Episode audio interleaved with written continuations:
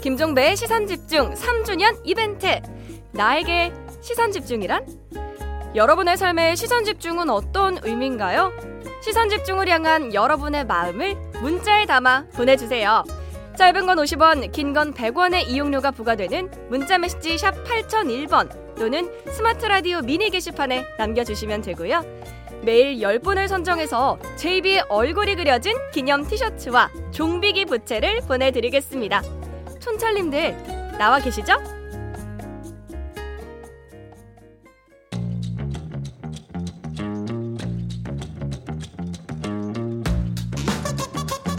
네, 매주 목요일에 만나는 입센조 민주당 조홍천 의원과 함께합니다. 어서 오세요, 의원님. 예, 안녕하세요. 네.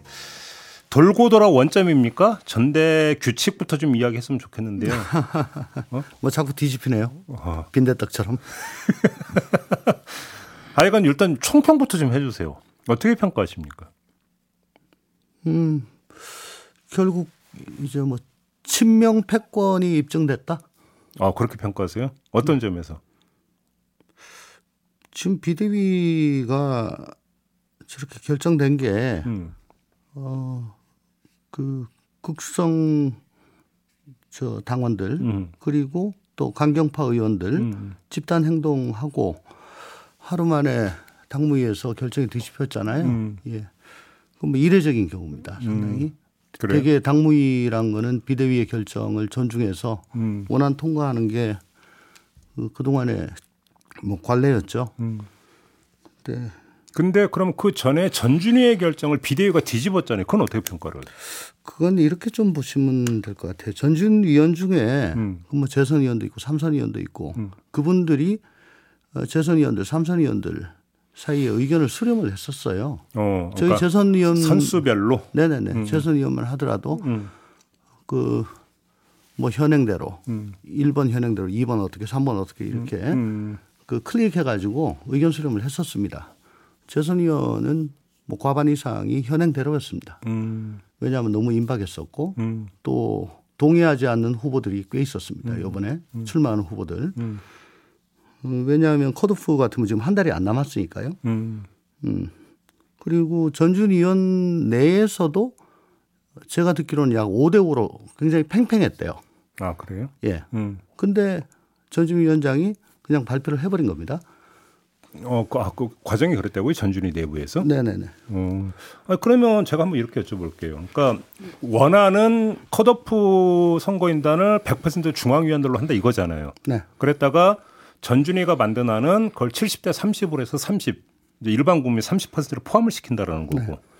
근데 이 방향이 전준에서 또 하나 어떤 게 있었냐면 본선에서의 선거인단에서 대의원의 반영 비중을 낮추고 꼭 그만큼 일반 국민 여론조사의 반응 비중을 올리는 거였잖아요. 네. 그렇게 도 방향성으로는 70대 30으로 가는 게 맞는 거 아닌가요? 일관성 측면에 있어서는? 아, 우선 뭐 방향은 좋습니다. 그렇죠. 음, 음. 그뭐 일반 아니 앞뒤가 그게 맞는 얘기 아니에요? 일반 국민 여론 듣는다는 취지 음. 맞죠. 음. 그거 하려면 역선택 방지 조항을 없애야죠. 또 그 문제가 걸립니까? 왜냐하면 음. 어 지금 우리 당의 가장 큰 문제가 뭐냐라고 음. 꼽는다면 1번이 민심과 당심의 괴리입니다. 근데 역선택 방지 조항을 두는 한은 말이 일반 일반 국민 여론조사지 민주당 지지층의 여론조사예요. 그러니까 민심에는 꼭 민주당 지지층만 있는 게 아니라 중도층도 있고 경우에 따라서 국민의힘 지지층도 포함되는 거 아니냐 이 말씀이신 특히 거죠? 특히 이탈민주층. 아, 탈민주층. 예. 아. 이분들 의견 꼭 물어봐야 되거든요.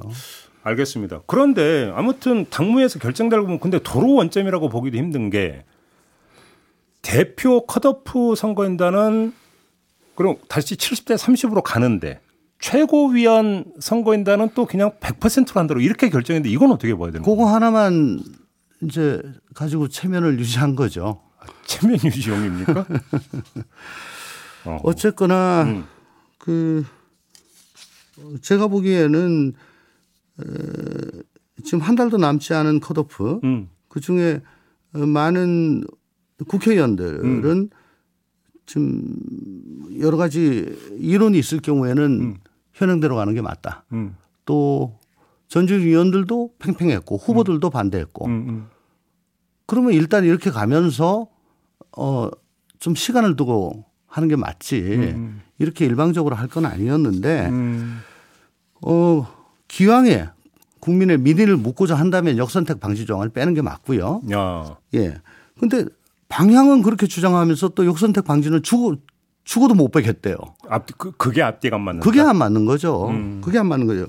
그 최근에 그 TBS가 KS와에 의뢰한 네. 그 7월 1일 2일 그 이재명 아 민주당 차기 당 대표 선호도 조사 네. 여론 조사한 거 있습니다. 네.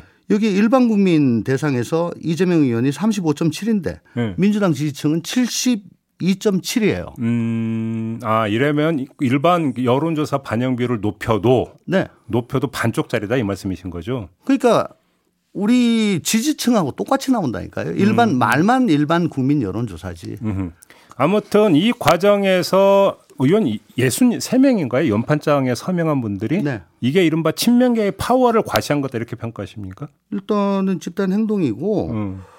어, 그 앞에 그 나서 가지고 이렇게 소통관에서 말씀하신 분들 몇 면을 한번 보십시오. 음. 그 검수완박으로 지선 패배로 이끈 분들 음. 이 나서 가지고 그렇게 하셨어요. 음. 아저 참.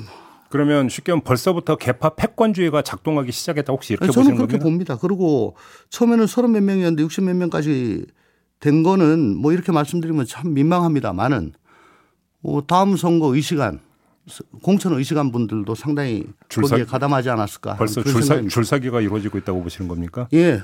음. 그래서 저 뭐 자꾸 이런 말씀 드려서 참 싫은데 네.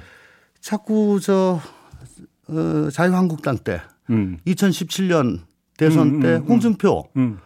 그때 패배하고 예. 한 40일 만에 오, 예, 예, 후보 예. 등록했어요. 대표 후보 등록해서 당대표 당대표 됐죠. 예. 그리고선 지방선거 시원하게 네. 졌습니다. 네. 어. 그뭐 자꾸 그런 쪽으로 지금 그러면 가는 것 같아서. 지금 이재명 의원이 홍준표의 길을 걷고 있다 이런 말씀이십니까? 아니, 이재명이 아니고 우리 당이 당이 예 그래요. 왜냐하면 지금 필요한 거는 연이은 전국 단위 선거 패배에 음. 대한 평가, 분석 음. 예. 그리고 거기에 대한 어, 어 제대로 된 어, 변, 변화 뭐 이런 게 지금 필요한데. 음.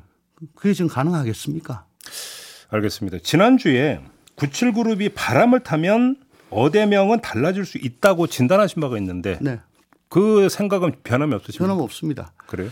근데 이렇게 뭐 초반부터 룰, 룰 가지고 네. 이렇게 힘 뭐 완력을 과시하면은 음. 솔직히 좀 위축되는 거 사실이죠. 그래요? 이렇게 한번 생각을 해봤습니다. 만약에 이번에 이재명과 이낙연이 붙는 전당대회였다. 음. 라고 했어도 이렇게 그냥 빈대떡 뒤집듯이 아. 팍팍 뒤집었을까.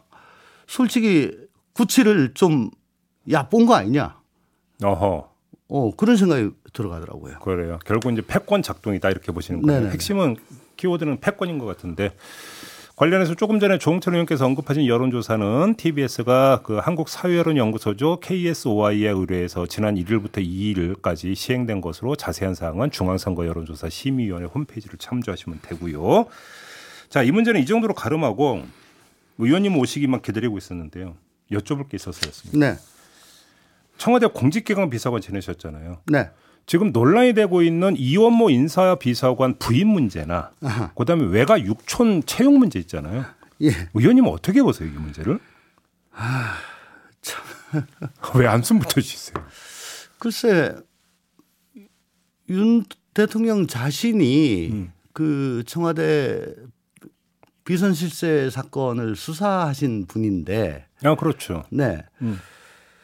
음, 이번에 이걸 아마 MBC 기자가 계속 이걸 추적을 했던 모양이에요. 이원모 비서관 부인 건은 MBC가 최초 보도했던 것으로 예, 예, 알고 예, 계속 예. 눈여겨 보고 음, 음. 기자가 이렇게 계속 저 추적하지 않았으면 이게 저 아마 묻혔을 겁니다. 음. 그러면 이게 어디까지 갔을까요? 아 어디까지 갔을 거라고 보세요? 모르겠습니다.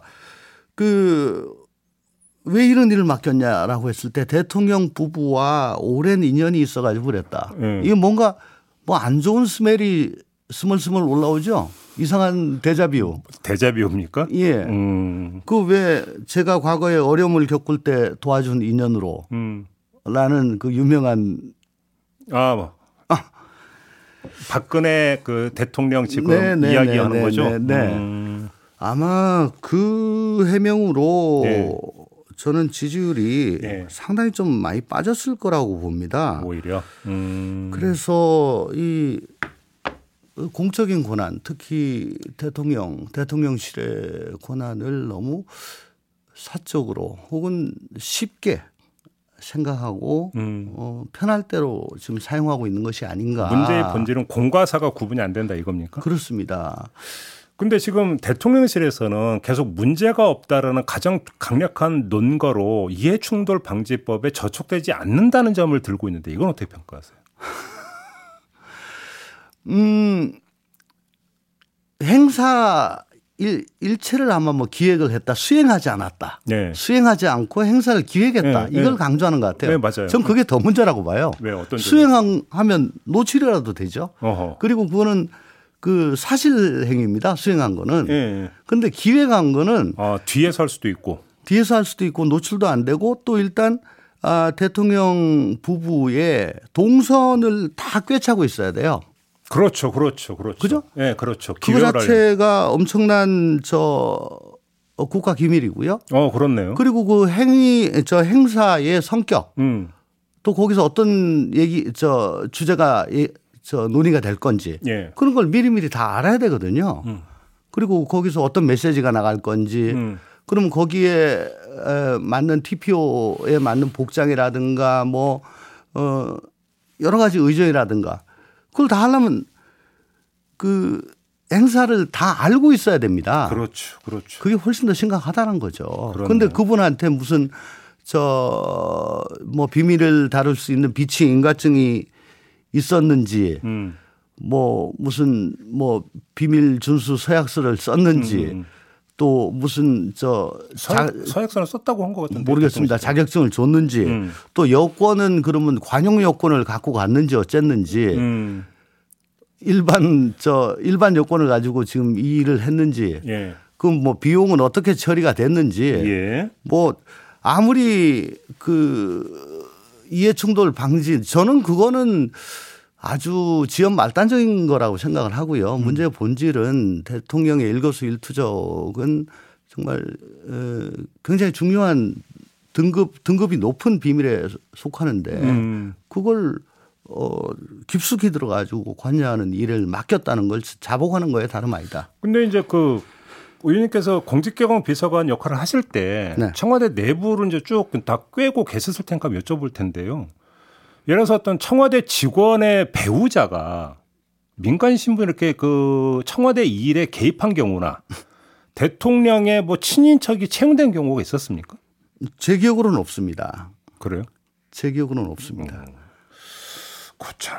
아, 그리고 그분이 음. 뭐 뭐꼭 채용해야 될 만한 특별한 사정이 있으면은 그분의 자격으로 그분의 그 경력과 자격으로 어 저 지원을 하시면요. 독립적으로 판단을 하면 되죠. 근데 이원모 비서관이 이미 채용이 됐기 때문에 부인은 뭐 채용, 이해충돌 방지법 때문에 채용이 안, 못 된다 뭐 이런 게 아마 대통령실 아마 저 저 저 천만 원씩 그 예비 후보 때 후원도 하고 음. 아버지하고 잘 알고 있고 음. 대통령이 음. 뭐 그런 것들 때문에 먼저 알... 뭐 발이 절, 절인 거겠죠. 알겠습니다. 마지막으로 이걸 좀그 방금 들어온 첩보에 의하면 의원님이 이상민 행안부 장관하고 사법연수원 동기십니까? 예, 그렇습니다. 아, 잘하시는 관계. 우리 동기 뭐 이재명도 있고 이상민도 있고 뭐 오, 기수가 몇 기수요? 용나옵니다. 18기입니다. 아, 18기입니까? 네네. 이상민 장관 어떤 분입니까? 왜냐하면 좀 개인 특성을 알고 계실 것 같아서 한번 여쭤보는 건데 지금 경찰국 신설부터 해서 이 일련의 움직임 있잖아요. 음. 어떻게 평가하세요? 아, 뭐 천상 판사죠. 천상 판사. 아, 그래요? 예. 음. 차분하죠. 예. 예. 그래요? 그런데 지금 일선 경찰들은 엄청 반발하고 있잖아요.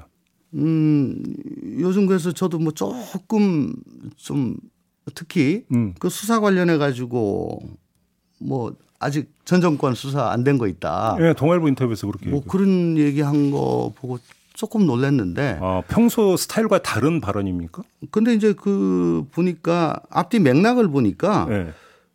경찰 통제를 해야 된다는 그 당위성 음. 그걸 언급하다가 그 중간에 음. 나온 얘기지 음. 뭐그꼭 어, 전 정권 수사를 해야 된다 음. 이런 취지는 아니었더라고요 그게 음. 음. 뭐 그렇게 그렇다고 하더라도 네.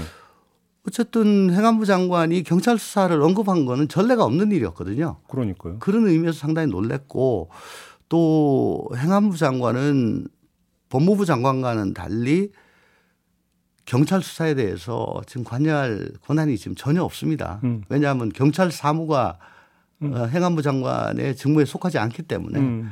그래서 지금처럼 어 뭐 국수청이 음. 여러 가지 민감한 사건을 하고 있는 상황에서는 이런 발언 같은 거는 음. 스스로 알아서 좀 자제를 하는 게 맞다라고 음. 생각을 하는데 지금 뭐 아무래도 경찰의 반발이 좀 많이 심하니까 음. 막 자기 저 얘기를 힘주고 얘기하다 보니까 이렇게 좀 오바를 한 거 아니냐라고 일단은 손해를 하는데 좀 더 두고 봐야죠. 아, 알겠습니다. 요건 좀 뭐 나중에 한주 다시 한번 좀 집중을 한번 좀 여쭤볼 시간 있으면 그때 여쭤보도록 네. 하고요. 오늘은 좀 마무리를 해야 될 것 같습니다. 고맙습니다, 네, 의원님. 감사합니다. 더불어민주당의 조홍천 의원과 함께했습니다.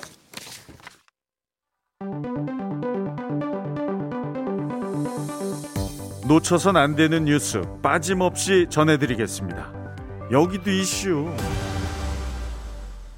네, 여기도 이슈 정은정 작가와 함께합니다. 어서 오세요. 네, 안녕하세요. 네, 첫 번째 이슈는요. 예, 개미 투자자들 이러다 우리 다 죽어입니다. 음, 증시 얘기군요. 예, 암울한 네. 주식 소식 전해드립니다. 네. 코스피 지수가 1년 8개월 만에 2,300선마저도 무너졌는데요. 음.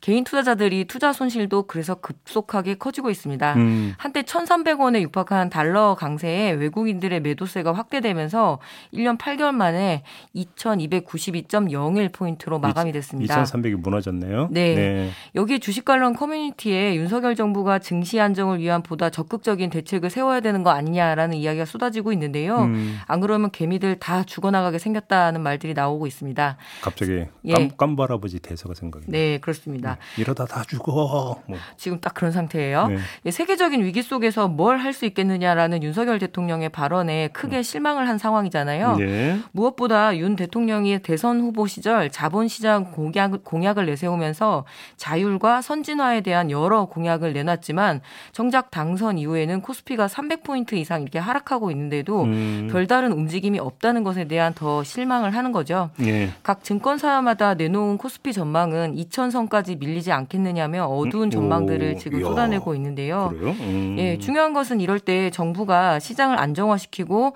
대책을 세우는 그런 최소한의 제스처라도 보여야 되는데 음. 그런 것조차 하지 않고 있다라는 거죠. 음. 투자 책임은 개인이 지는 것이 맞지만 주식이 이제 특별한 이들의 재테크 수단도 아니고 많은 이들이 선택하고 또 경제를 떠받쳐온 중요한 수단이잖아요. 음. 그래서 이렇게 무대책의 대책을 내세워서는 안 될 텐데요. 공매도 제도 개선이나 증시 안정화 펀드 조성 등 증시 안정 대책을 여기저기서 요구를 하고 있지만 이 공매도에 대한 의견만큼은 금융 전문가들마다 다 다르게 의견을 제시하고 있습니다. 네네. 그래서 이런 투자자들은 도대체 어느 장단에 맞춰야 될지 모르는 그런 혼란스러운 상황인데 이럴 때야말로 최신의 정보를 모으고 전문가들의 의견을 취합해서 주식시장 안정에 대한 방향성을 제시를 해야 되는 정부가 음. 지금으로는 그 방향타조차도 전혀 제시하지 않고 있어서 분노가 지금 들끓고 있습니다. 참, 코인 무너졌고 증시 잃었고 여기저기 네. 곡소리네요 정말. 그렇죠. 네. 자, 다음 이슈가 뭐죠? 예, 코로나19 면역 한여름 밤의 꿈이 되고 말까요? 음. 실내에서 마스크를 쓰는 것 말고는 일상 회복이 거의 이루어진 느낌이었는데 네. 최근 코로나19의 전망이 썩 좋지가 않네요. 어, 다시 증가하고 있다면서요? 예, 어제 중앙방역대책본부에 따르면 신규 확진자가 1만 9,371명으로 지난주에 1만 455명이었던 일주일 전보다 약 85%가 증가를 했기 때문에 어허.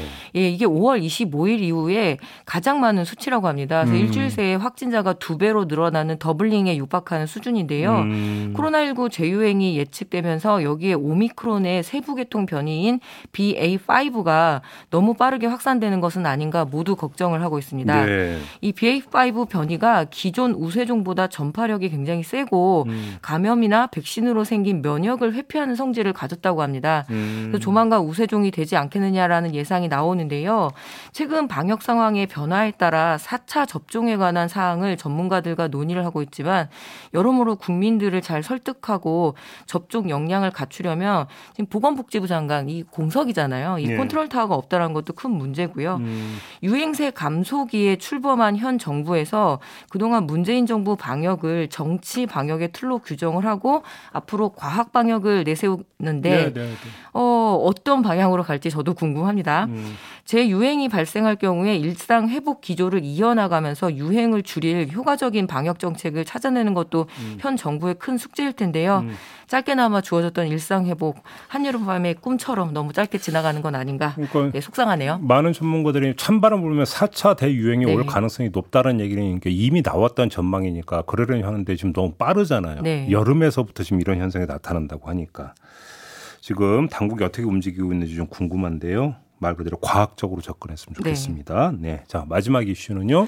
예, 연세대 청소 노동자 사태 연세대가 나서야 된다라는 음. 이야기를 하고 싶은데요. 네. 연세대 신촌 캠퍼스에서 청소 노동자들이 시위를 벌이자 일부 학생들이 집회 참가자들을 대상으로 형사 고소와 민사 소송까지 제기했습니다. 음. 여기에 더해 성, 송도 국제 캠퍼스와 서울 신촌 캠퍼스에서 잇따라 청소 노동자 관련 분쟁이 발생하고 있는데요.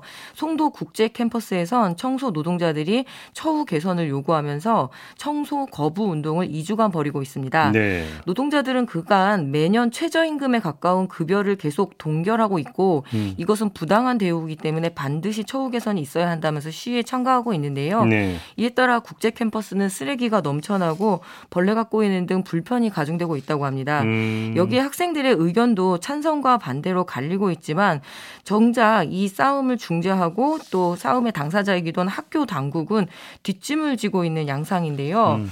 신촌 캠퍼스의 몇몇 학생들도 청소 노동자와 연대합니다라는 제목의 기자회견을 열고 음흠. 연세대가 청소 경비 노동자 처우 개선에 책임을 질 것을 촉구하고 나섰는데요. 사태가 이 지경에 이르도록 책임을 지지 않고 관망만 해온 연세대 측의 책임감 있는 자세가 필요해 보입니다. 네. 노동자들이 주장하는 게 시급 440원 인상입니다. 그렇더라고요. 그리고 네. 샤워실 네. 설치 등인데요. 음. 특히 이 시급은 올해 3월 서울 지방 노동위원회가 권고한 수준의 요구입니다. 음. 그러니까 터무니없는 요 구가 아니라는 거죠. 네. 연세대는 이를 재정이 어렵다는 이유로 거부를 하고 있는데 음. 연세대가 지난해 공시한 적립금이 무려 5,800억 원입니다. 음. 예, 현재 사태는 청소 노동자들이 이제 청소 고부를 철회를 하면서 일반적인 쟁의로 전환이 된 상황이긴 하지만 사태가 마무리된 건 아니거든요. 네. 노조 측은 오는 9월 이후에 다시 파업을 재개 재개할 거라는 계획인데요. 예. 원만한 사태 해결이 될 수 있도록 관심을 좀 두고 지켜봐야 될 것 같습니다. 야, 시급 400원 올려달라고 하면 은 하루에 8시간 노동이라고 48이 30이 3,200원 네. 올려달라는 거잖아요. 네. 근데 이것도 돈 없어서 안 된다고요? 예, 근데 그 적립금이 5,800억이라고 하네요. 오늘 그 뉴스 나온 거 보셨죠? 도시 근로자 가구 소득이 실질 소득이 줄어들었다는 네, 거는 통계가 나왔거든요. 아니, 그럼 도대체 어떻게 살라고요? 예, 이 고물가 시대 그리고 샤워실조차도 설치가 되지 않았다는데 이렇게 덥고 습한 날씨에 정말 좀 그렇게 부당합니다. 땀 흘려서 떼약 뱉어서 일하고 샤워도 못하면 어떡하라는 네. 거예요? 학생들에게 모범을 보여야 되는데 모범커녕 노동자들에게 이렇게 하면 안 되죠. 네. 똑같은 사람 아니겠습니까? 네, 그렇습니다. 네, 자, 마무리하죠. 정은정 작가 수고하셨습니다. 네, 감사합니다. 네, 오늘 날씨 알아봅니다. 이온 리포터. 네, 시선 집중 2부 마무리하고 8시 3부로 이어갑니다. 잠시만요.